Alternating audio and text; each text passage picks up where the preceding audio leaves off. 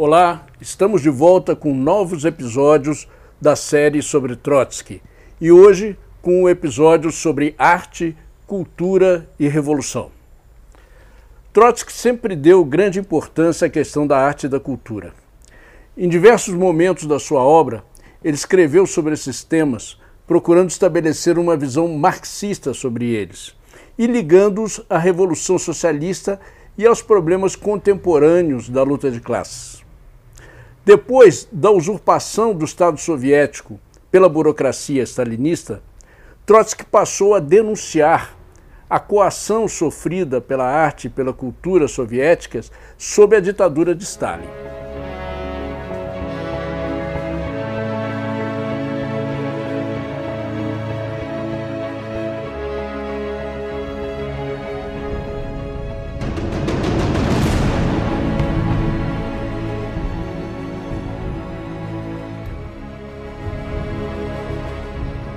Desde a tomada do poder pelo Partido Bolchevique em outubro de 1917, houve uma explosão de criatividade artística impulsionada pela Revolução e apoiada pelo novo governo soviético. Surgiram vários grupos e correntes artísticas inovadoras. Por outro lado, correntes já existentes, como o futurismo russo, o suprematismo e o construtivismo, ganharam novo impulso.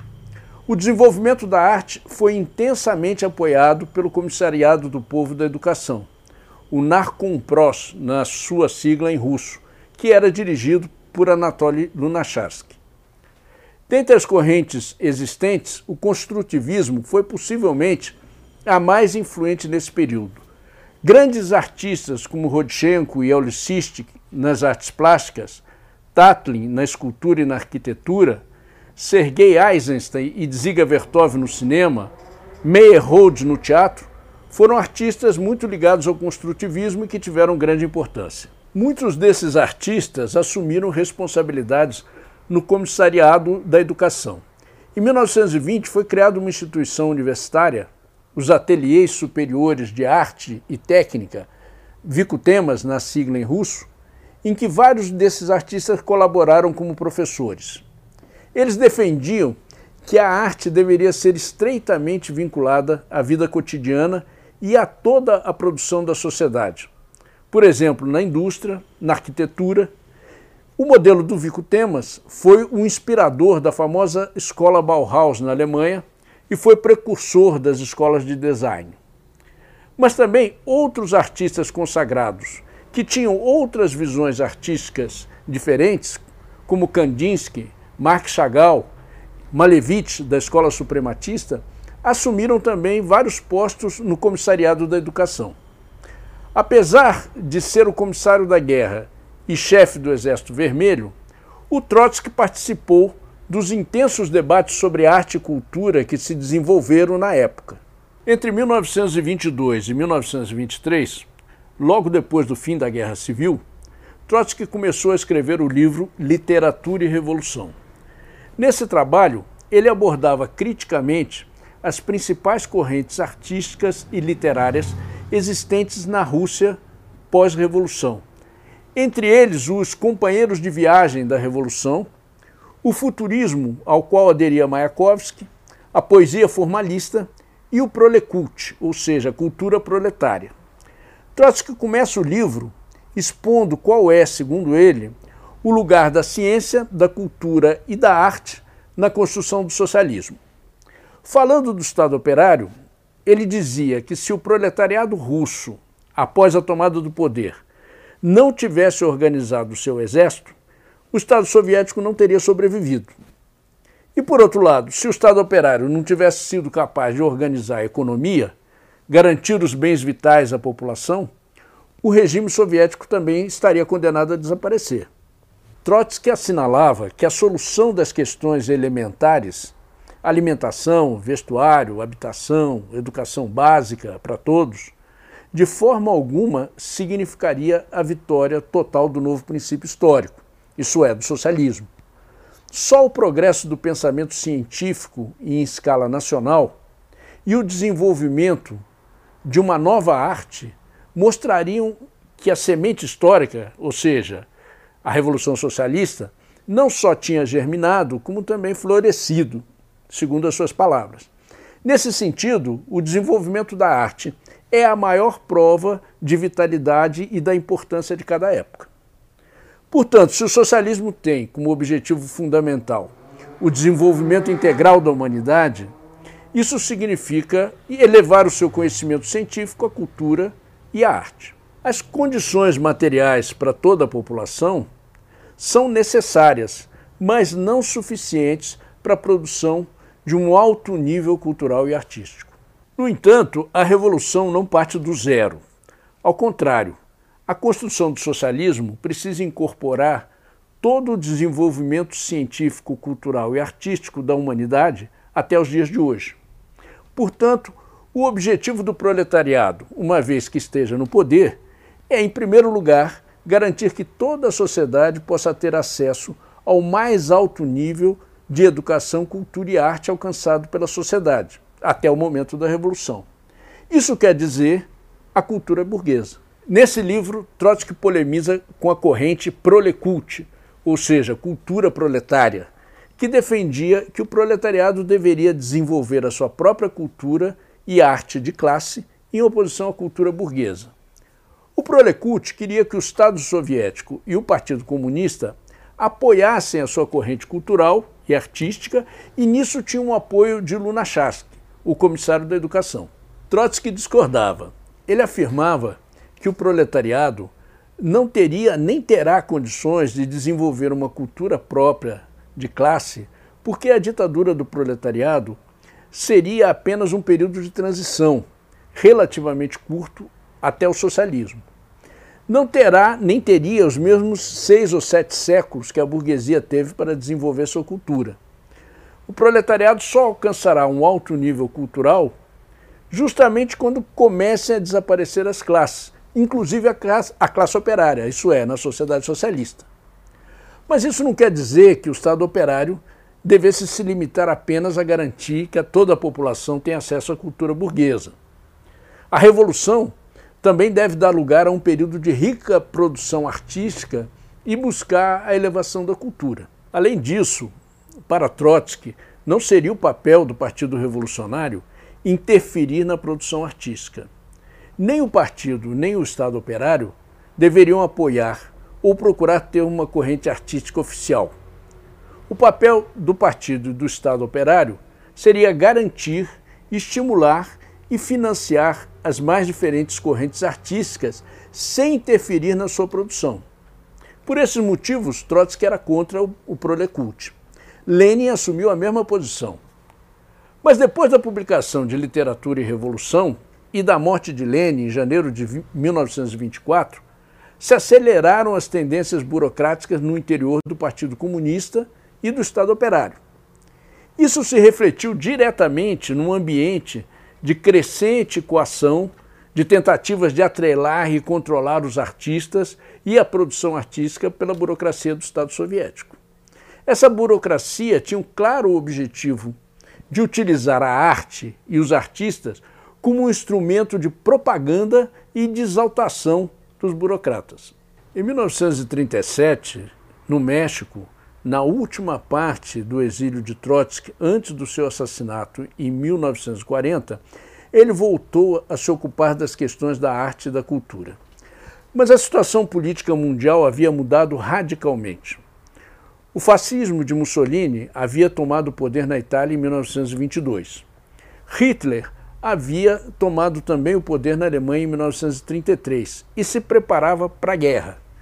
O stalinismo havia consolidado a sua contra-revolução e havia começado o período conhecido como Grande Terror, que durou de 1936 a 1938. Foi quando Stalin começou a assassinar centenas de milhares de revolucionários comunistas. O mundo estava na antessala da Segunda Guerra Mundial. Essa época sombria, que o escritor Vitor Serge chamou de a meia-noite do século, trouxe também um enorme retrocesso para a arte e para a cultura. Na Alemanha, o nazismo queimava livros e destruía o que ele chamava arte degenerada. Na União Soviética, o stalinismo impunha uma arte oficial, uma verdadeira aberração chamada realismo socialista, que não tinha nada de arte. Era pura propaganda de Stalin e de seus burocratas.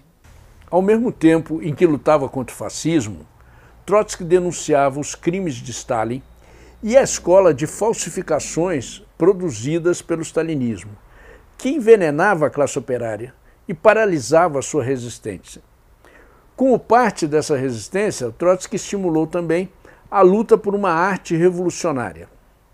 Junto a dois dos maiores artistas da época, o muralista mexicano Diego Rivera, reconhecido em todo o mundo, e André Breton, o maior expoente do movimento surrealista, o Trotsky estimulou a formação da Federação Internacional por uma Arte Revolucionária Independente, chamada FIARE, e que foi lançada com a publicação do Manifesto por uma Arte Revolucionária Independente. Esse texto original foi escrito por André Breton, contando com contribuições fundamentais de Trotsky. O manifesto denunciava que nunca a civilização humana esteve tão ameaçada por tantos perigos quanto hoje. Ele dizia: atualmente toda a civilização mundial vacila sob a ameaça das forças reacionárias armadas com toda a técnica moderna. Não temos somente em vista a guerra que se aproxima. Mesmo agora, em tempos de paz, a situação da ciência e da arte se tornou absolutamente intolerável. O fascismo hitlerista, depois de ter eliminado da Alemanha todos os artistas que expressaram, em alguma medida, o amor pela liberdade, obrigou os que se ficaram a se tornarem lacaios do regime e a celebrá-lo de encomenda. A mesma coisa aconteceu na União Soviética durante o período de furiosa reação que agora atingiu seu apogeu. Isso dizia o manifesto. Rejeitando toda essa monstruosa repressão contra os artistas independentes, o manifesto defendia a plena liberdade de manifestação artística e cultural. O manifesto rejeitava toda essa monstruosa repressão contra os artistas independentes e defendia a plena liberdade de manifestação artística e cultural. Vejam esse trecho que é a parte fundamental dessa defesa. Em matéria de criação artística, importa essencialmente que a imaginação escape a qualquer coação. Não se deixe, sob nenhum pretexto, submeter a qualquer figurino. Aos que nos pressionarem, hoje ou amanhã, para consentir que a arte seja submetida a uma disciplina que consideramos incompatível com seus meios, nós opomos uma recusa inapelável e nossa vontade deliberada de nos apegarmos à fórmula toda licença em arte. Além disso, o manifesto prosseguia. Se para o desenvolvimento das forças produtivas materiais cabe à revolução erigir um regime socialista centralizado e planificado, para a criação intelectual, ela deve já desde o começo estabelecer e assegurar um regime anarquista de liberdade individual. Nenhuma autoridade, nenhuma coação, nem o menor traço de comando, as diversas associações de cientistas e os grupos coletivos de artistas que trabalharão para resolver tarefas nunca antes tão gloriosas, unicamente podem surgir e desenvolver um trabalho fecundo na base de uma livre amizade criadora sem a menor coação externa. Mas o manifesto não se limita à denúncia das terríveis condições do período de pior contra-revolução de todo o século XX.